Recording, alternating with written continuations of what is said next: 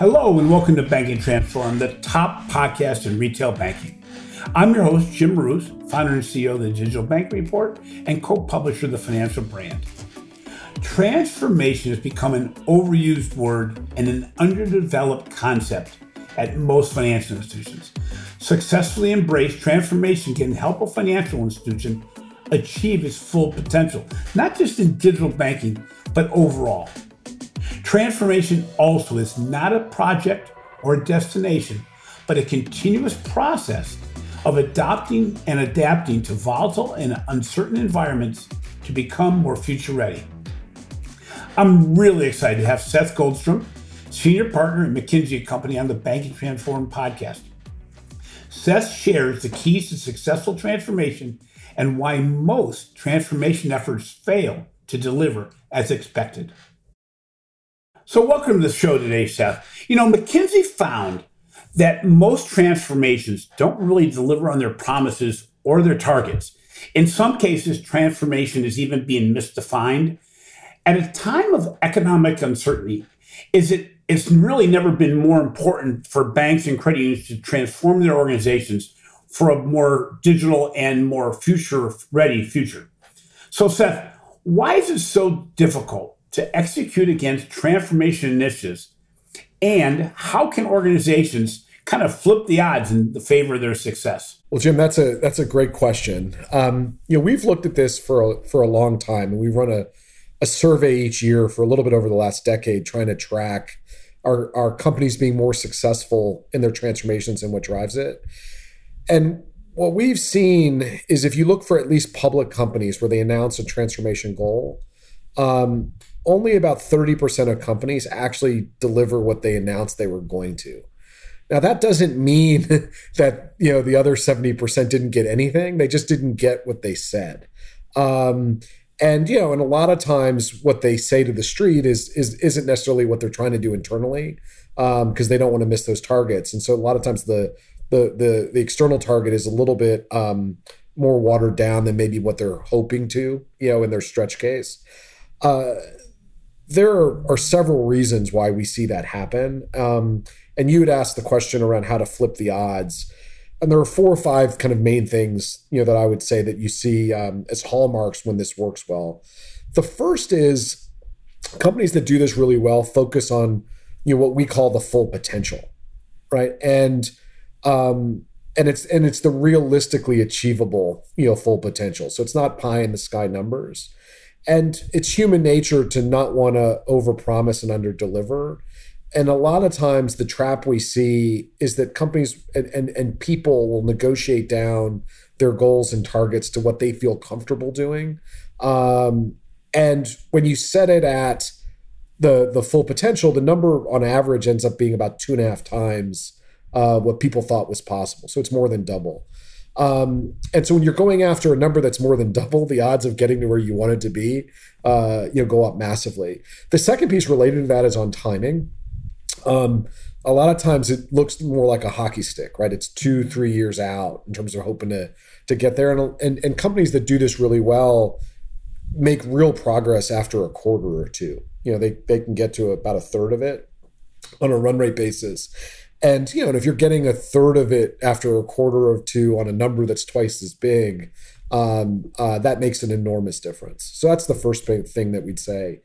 Um, the second is around really having a knowledge process. Um, when I started at you know McKinsey over 25 years ago, uh, we were taught uh, that you know you really couldn't have more than a handful of themes, and if you're trying to drive five things or more than five things, it was just too much. Um, and companies that have have really nailed this, have figured out how do you empower and get the entire organization rallied around this. Um, and it's often for you know a Fortune 500 company, it's thousands of things. And so, how do you get thousands of of smaller uh, or medium sized projects done? And how do you build a knowledge process to enable you to uh, to execute that at, at scale um, and to flip that? So that's the second thing that we see uh, that really works. The third, particularly in things like digital, um, is is is keeping an eye on the outcome versus the activities. you know, in in in a classic manufacturing context, people will get caught up on lean or Six Sigma, which you know, which which you know we're huge fans of. But sometimes it can be to what end, and so you can get caught up on doing a set of activities, and the the the the result or the outcome against those get lost, right? You know, it's almost the you know the the trap of a PMO, and you're focused on red, yellow, green, and you know to what end. Um, the fourth thing that I would say uh, is really around the what, what we often call the change story, right? So does the broader organization know why we're doing this in a way that's actually meaningful and exciting, right? Um, and then lastly, and and most importantly, um, companies that transform have an obsession with growth, right? You know, um, uh, you know, most people do not get excited about cost reduction. Uh, you know, most people really get excited about growth and having an aspect uh, of this where you're spending at least as much time on growth as you are on efficiency um, is is a is a pretty big hallmark as well. You know, it's interesting. You you opened up so many doors that I hadn't even expected when we started this conversation. One of which is you talked about the planning efforts and in every organization, especially in financial services, the planning efforts usually starts with last year's plan and you work against that you know, how in the world are we exposed, expected to have transformation when our starting point is the past? It, it, it and, and as you said, people lowball to a degree because they're going, well, they highball what they want budget wise, they lowball what they say they're going to achieve.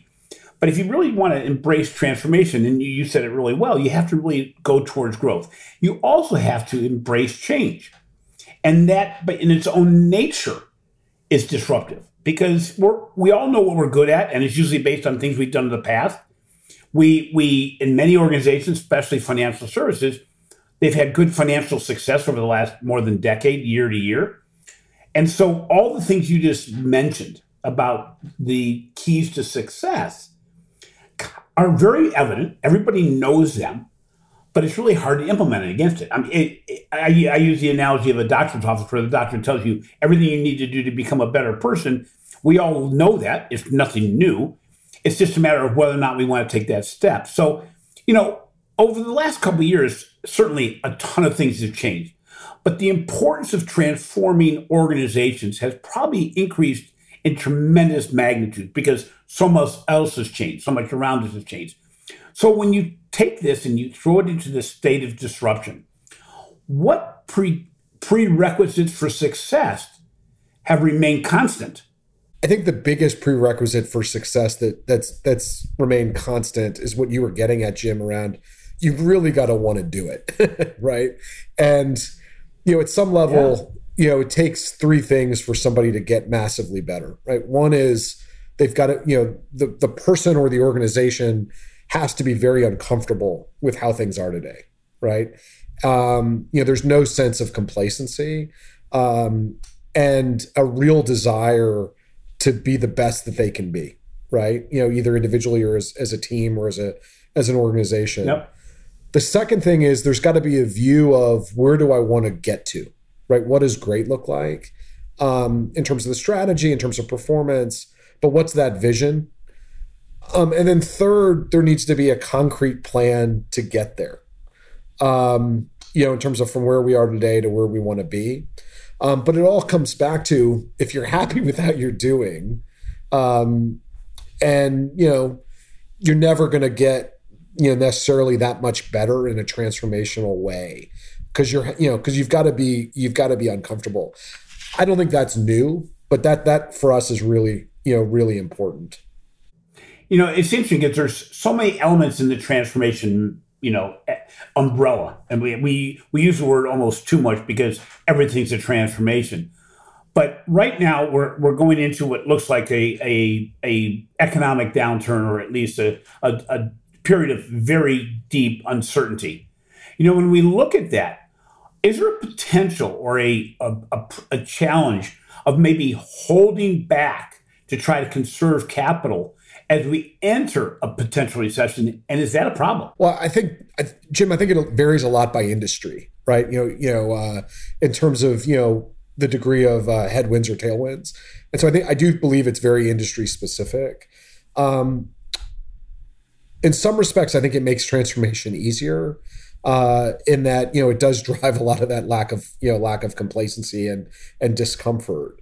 Um, yeah, I'm not seeing a big pullback on you know kind of investing into the future. I mean, there's obviously there's more uncertainty around business cases, um, but you know when you look out over this, and, and transformation is a multi-year effort.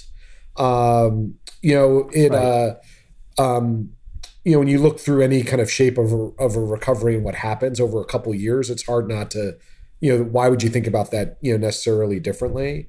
Um, part of it to me, when you look back over the last couple of years and you think of various organizations' response to COVID and uh, working from home and hybrid and having to change people's business models and all those kinds of things, it's amazing how much everyone got done right? Like you know, if you kind of and, and oh, you, it's hard to even get your head yeah. around uh, how much uh, companies really transformed in a very short period of time because they had to.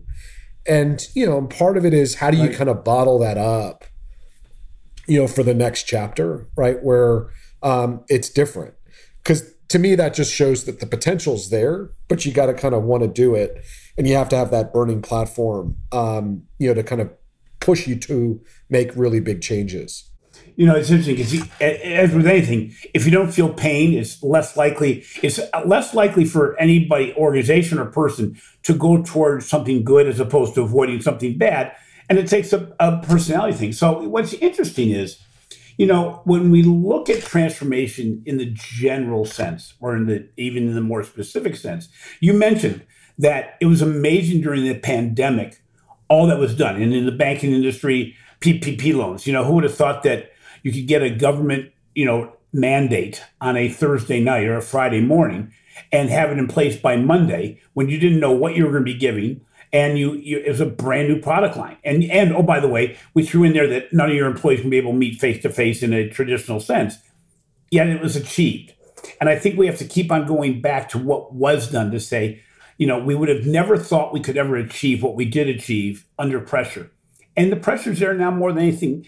And and and the daily pressure, you know, just keeping up with what's going on is the difficult one. So in a recent interview, you discussed 10 reasons why transformations fail. Can you share some of the important reasons that you've seen in the banking industry or in, the, any industry in general? Yeah, well, there's a few, and some of this, uh, Jim, I touched on a little bit earlier. But but this first piece um, I would really say is this orienting goals around uh, full potential as opposed to uh, you know what do you need to solve next year's budget, right? Um, you know, and so it's an incremental view versus a where could we be in three years, then start to work backwards. That's a big piece of it. Um, the second is around uh, having a knowledge process to take things from ideas all the way to it showing up on the P&L or the balance sheet um, at scale, right? And you know, and a lot of times where we find this is people will, you know, if I'm if I'm doing procurement work uh, and you negotiate a price for you know better pens, and then you then have more money in your budget, and you're like, oh, I, I'm to go buy some more pencils. You know, from a procurement perspective, you think you you know save money, but then the CFO or, or the investor looks at it and says, "Well, I don't see it."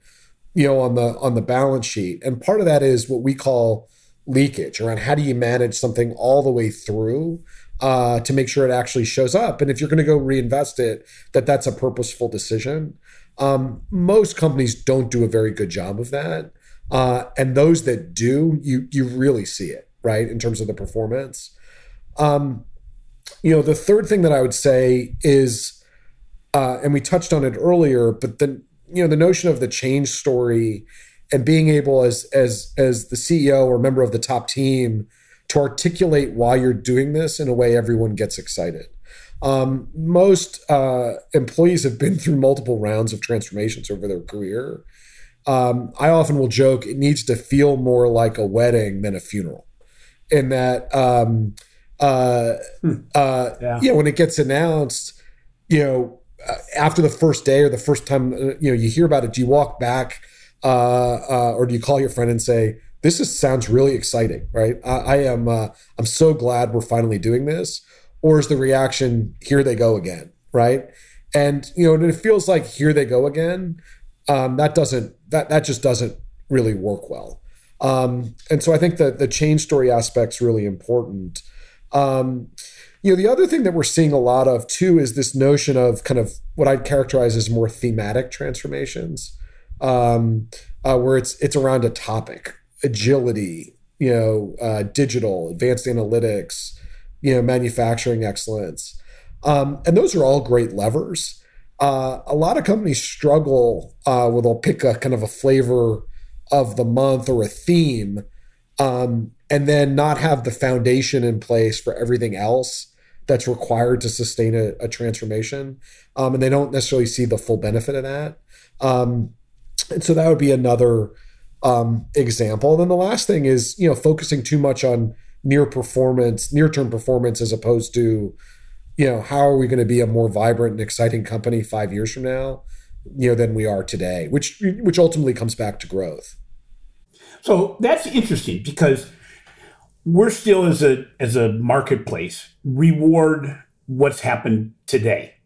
And you see an interesting dynamic in, in the banking industry. I, I referenced Jamie Dimon's recent announcement that he was going to double down on investment in R&D, which still wasn't anywhere near what many institutions are doing as a percentage. But he got lambasted. He, he, he, got criticized by shareholders and by some analysts saying, you know, why are you taking, you know, revenues and and capital and investing so much in R&D? And it, it's the vision, the long-term vision. He goes, I, I want to be existence if we don't do this now. And that's a real difficult position to take, not just from an organizational standpoint, but from a marketplace standpoint, unless people see and feel that there's there's things on the horizon that may disrupt the industry or any industry even more. And it, you know, it's interesting because and, and correct me if I'm wrong. One of the major things you're saying that needs to be done is actually I'll call it the democratization of the transformation process. In other words, don't make it a department or don't make it a, a set of few individuals looking at the numbers, but really share it with the rest of the organization so that they can embrace that and feel that they're part of it as opposed to being on the outside looking in and being in some cases fearful of their jobs. Is that correct? Absolutely. And and there's a lot in there, Jim, but when we talk about democratizing change, it's really important that people feel like they're part of this and doing it as opposed to having something done to them. Uh, and that's just yep. that's just human nature.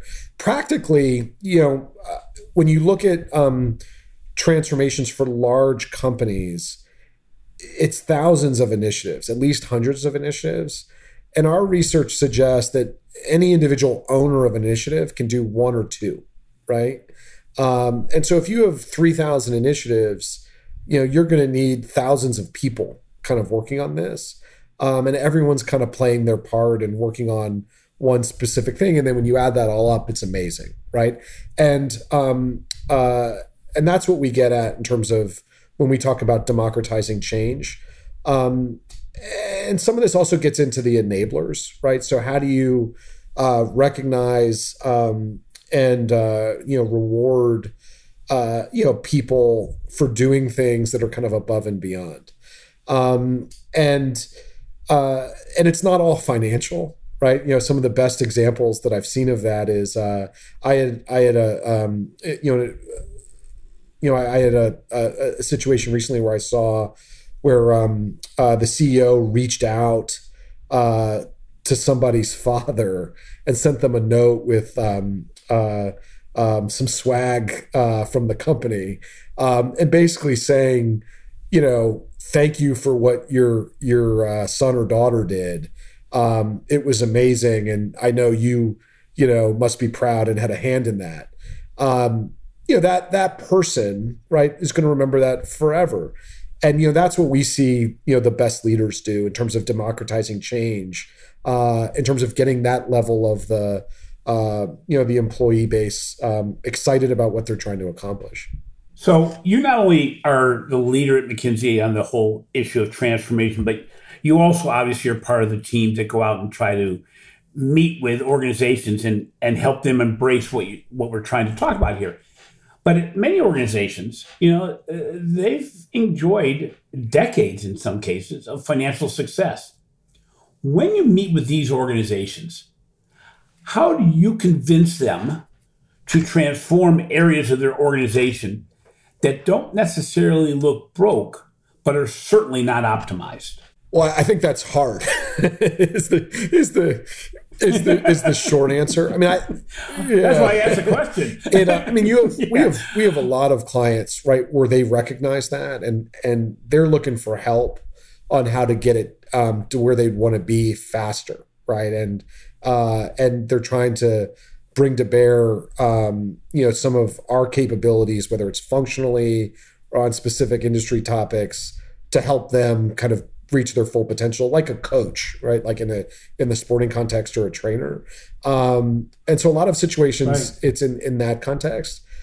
You know we obviously also are having conversations where we're pushing people and and um on on you know how much better you can be or trying to create um some desire for change i think there's a couple ways we often would try to do that you know one is um uh, just showing the nature of the opportunity and why we think it's there. Um, and sometimes clients will get really excited when they see, you know, something that they hadn't necessarily thought of before, um, and then they'll, you know, they'll be motivated, obviously, to go capture that value. Sometimes it's a different view of what's going on in the in the you know the strategic landscape or competition, and here are some of the trends we're seeing and how the trends might you know impact your business. Is a second way that we'll often um, uh, right. uh, do that. And then third, you know, sometimes we'll we'll um, we'll we'll we'll push on.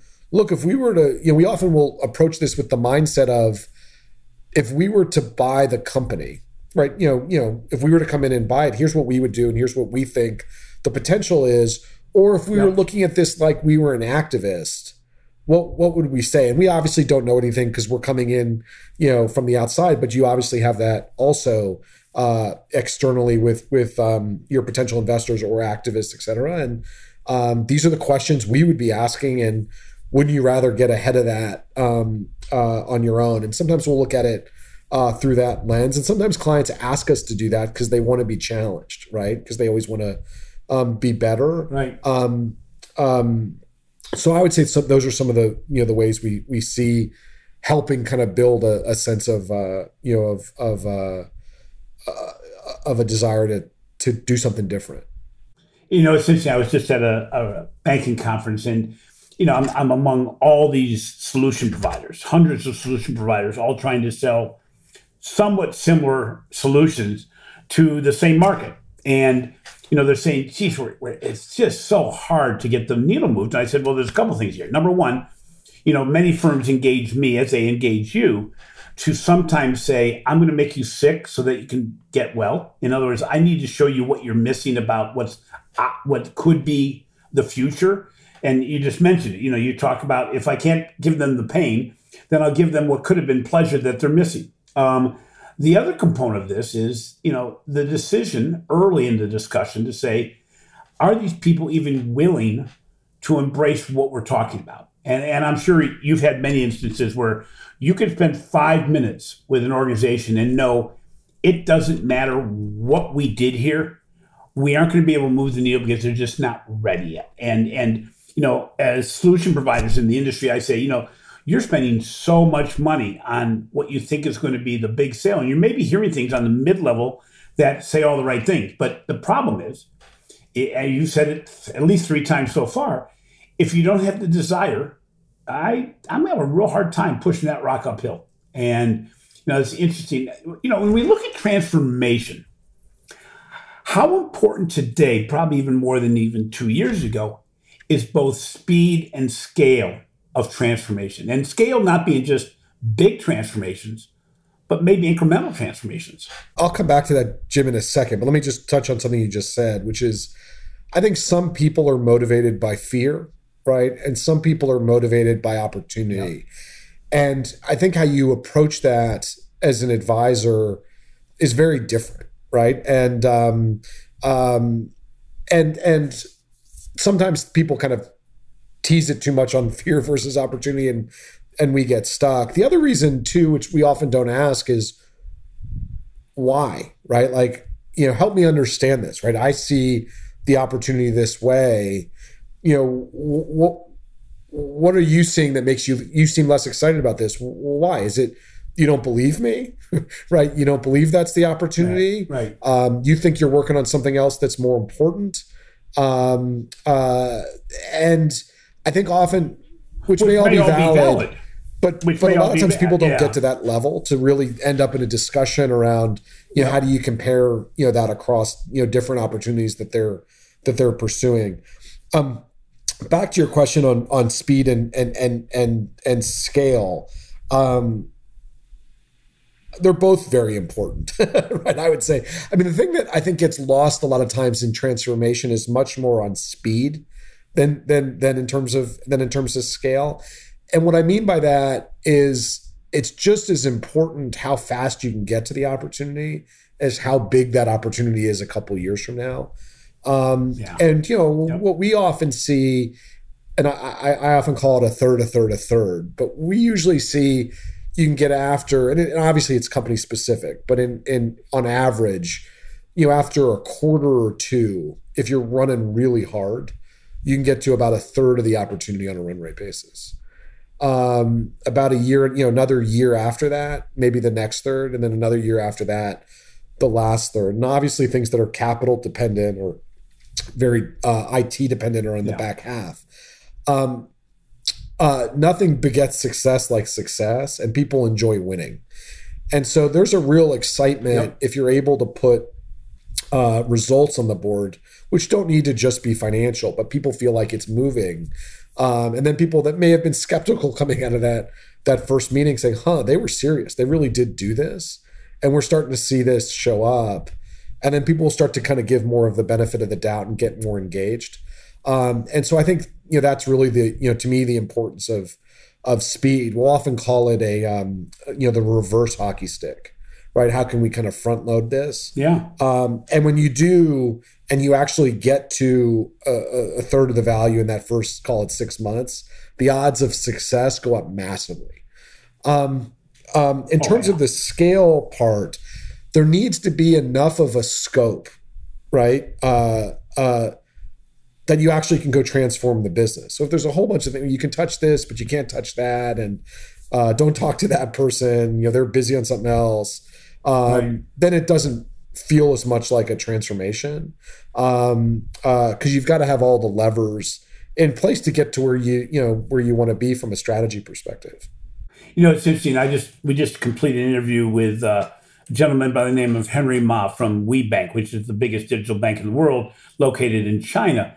They serve 300 million customers with 3,000 employees, of which two thirds are, are engineers and and uh, R&D people. But what was interesting is one of the things they take away is that they take great pride in the fact that they can go from ideation to implementation of something in the marketplace, something new, in less than 10 days.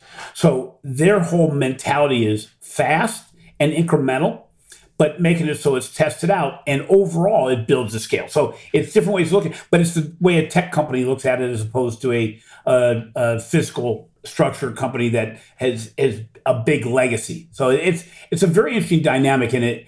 You know, it's, it's interesting because when I bring up the question about speed and scale, people go apple pie and and you know cherry pie. Gosh, they're both great. You know, I, I want both, but I think the importance has become important because you know, and you've mentioned in a lot of your writings that our destination keeps on moving. It, transformation never ends, and you, you don't have a destination point. It's really an evolutionary process.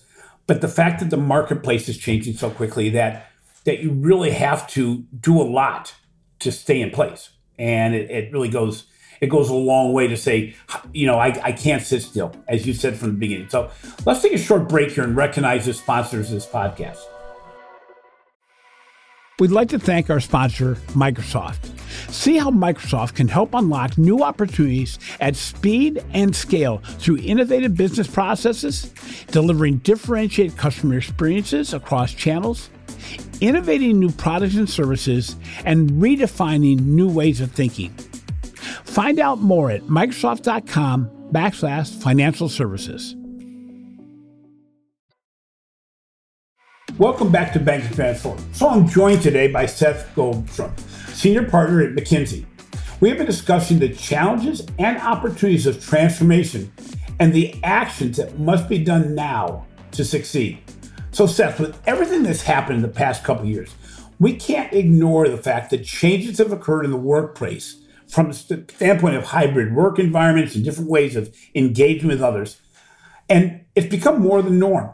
How does this change in the workplace impact transformation? I don't think it's been a. Um, I don't think it has a huge impact, um, which may be you know a little bit counterintuitive. I mean, a, a lot of yeah. clients, and I know this is a podcast for banks, are already working in a world where they're very distributed, right? Branches, a distributed leadership model, and so um, at least for me, most of my clients are all over the world. You know, they're working in organizations that are global. Uh, uh, and are and are in, in multiple different places, right? And so um, uh, and so they've had to figure out how to go do that. Now, obviously, the scale of that has has kind of massively changed. Um, but you know, one of the things that we've seen is technology and tools have made it a big difference in the context of of, of transformation. Um, you know, we at, at, McKinsey use a tool that we call Wave, um, which is basically a web based idea tracking software.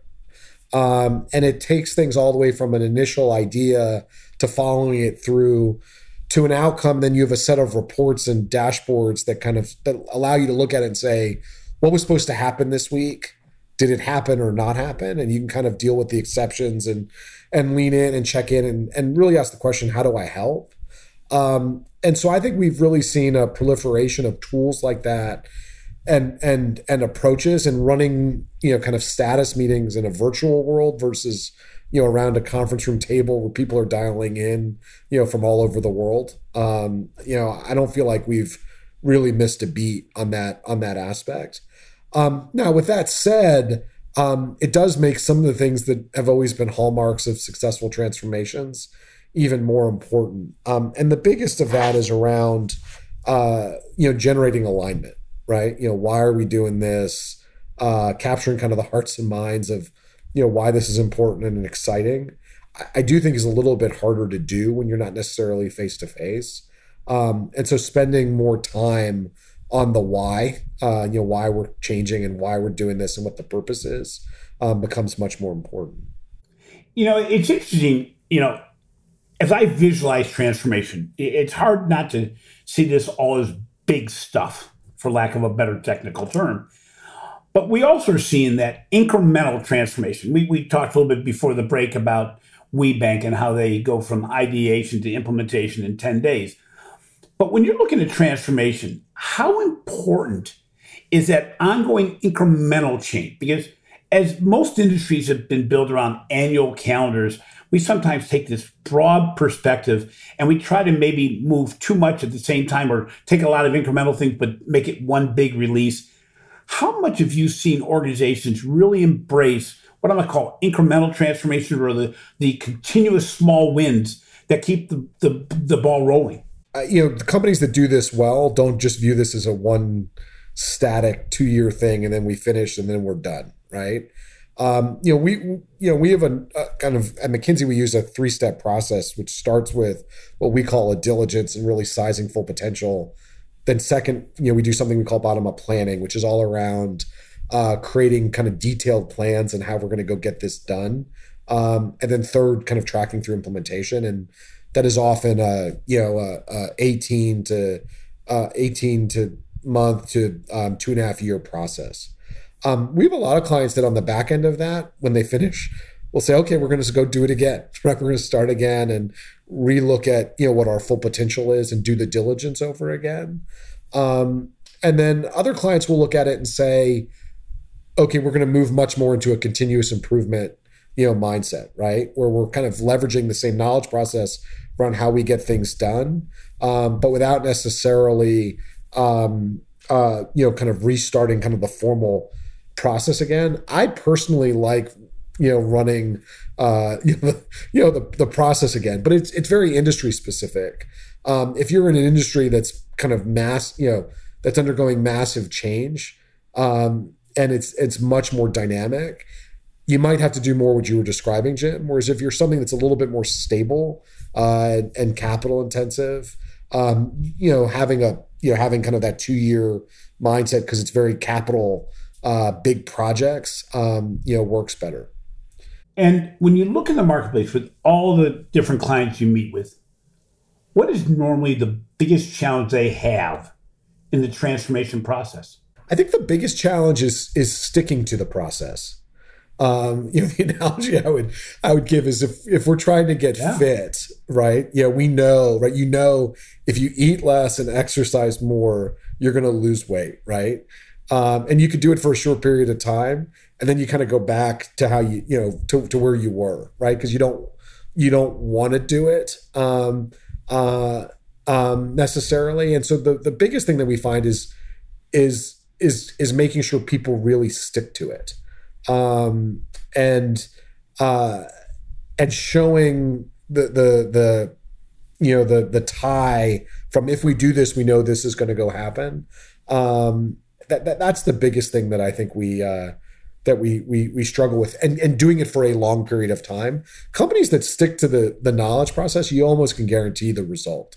Just like you can on the you know the diet and the and and, and the exercise it's just hard to enable that to yeah. to obviously happen. You know we, we i often call it the challenger mindset. If you if you continue to look and saying you know you have to continuously evolve. And we in a break we talked about an organization that you know felt like they were being disrupted by people that they would put themselves in the same category as and they're going you know we i wouldn't say they rested on their laurels there's been a lot of things been good with that organization but but really, what's challenging, and as you mentioned, is to continue to have that focus and make it part of your mentality and not get worn out by it, which is kind of interesting. You know, you work with all different kinds of organizations, but you also see a lot of organizations out in the marketplace.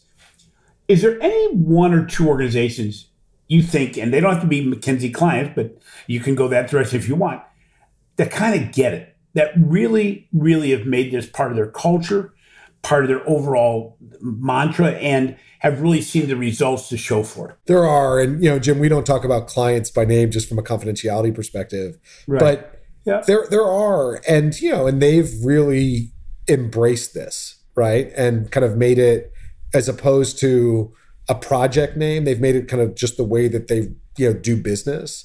Um, you know, one of the things that you know you often see is companies will kind of call this Project X or Transformation Y, and you know we really resist that because we don't. You know, then it starts to feel more flash in the pan as opposed to this is how we're going to just run the place every day, and this is just the way we do business, and it becomes part of the the purpose and the and the values of the company. Um, and when they do this, there's no and versus or, right? A lot of, in a manufacturing context, you'd say, well, how do we be more efficient, have better quality, and keep everybody safe, right? And be good environmental stewards. And our our clients, or even you know not our clients, right, that that do this well, it's always and right. There's never a, an or excuse. They're better at everything, right? You know, they're better.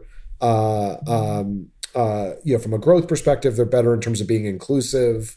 Uh, you know, for their employees. Um, you know, they're they're very efficient and um, and and and they take safety extraordinarily seriously as an example so finally last question is that we have organizations that listen to the podcast that are different stages of transformation everybody's somewhere in the process but if you're going to give one major suggestion and say gosh make sure you get this right or you know this is what i do today to make the biggest, you know, quick impact that will impact more going forward. And and we've discussed many of them and it may be a repeat of something you've already said.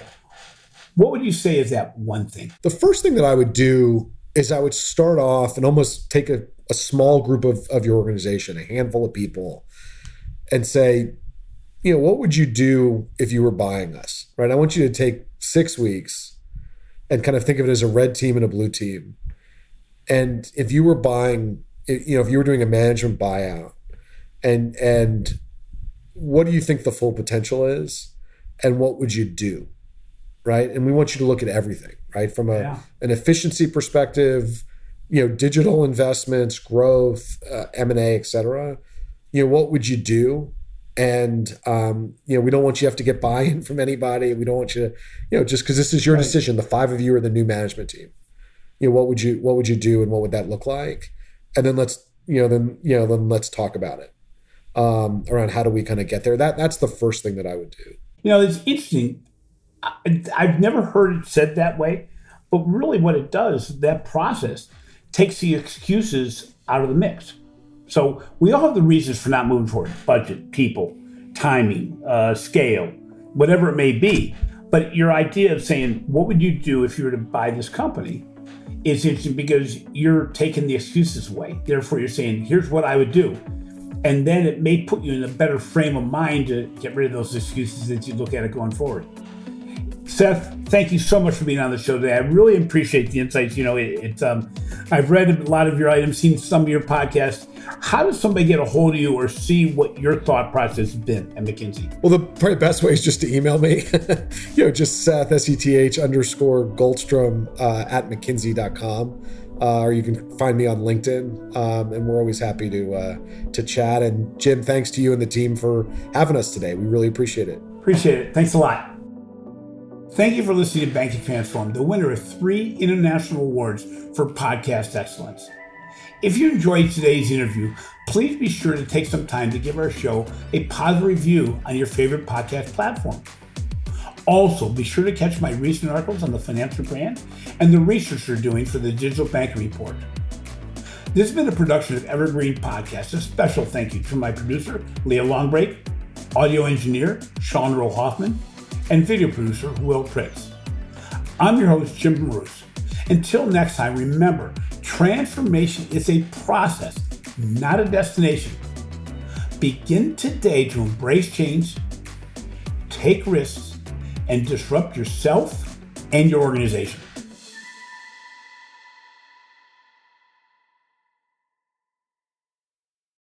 You've got questions, we've got answers. Business leadership, ownership, and sales can be challenging. Tune into the Accelerate Your Business Growth podcast to learn from the world's experts. Join me, your host, Diane Helbig, as I chat with people who have expertise in various areas of business. You'll enjoy the lively conversations that are focused on providing you with the ideas, tips, and suggestions you need to realize greater success. Get what you need for your business when you need it from the people who have the answers. Accelerate Your Business Growth is part of the Evergreen Podcast Network and is available on Apple, Spotify, or wherever you listen to your favorite podcast.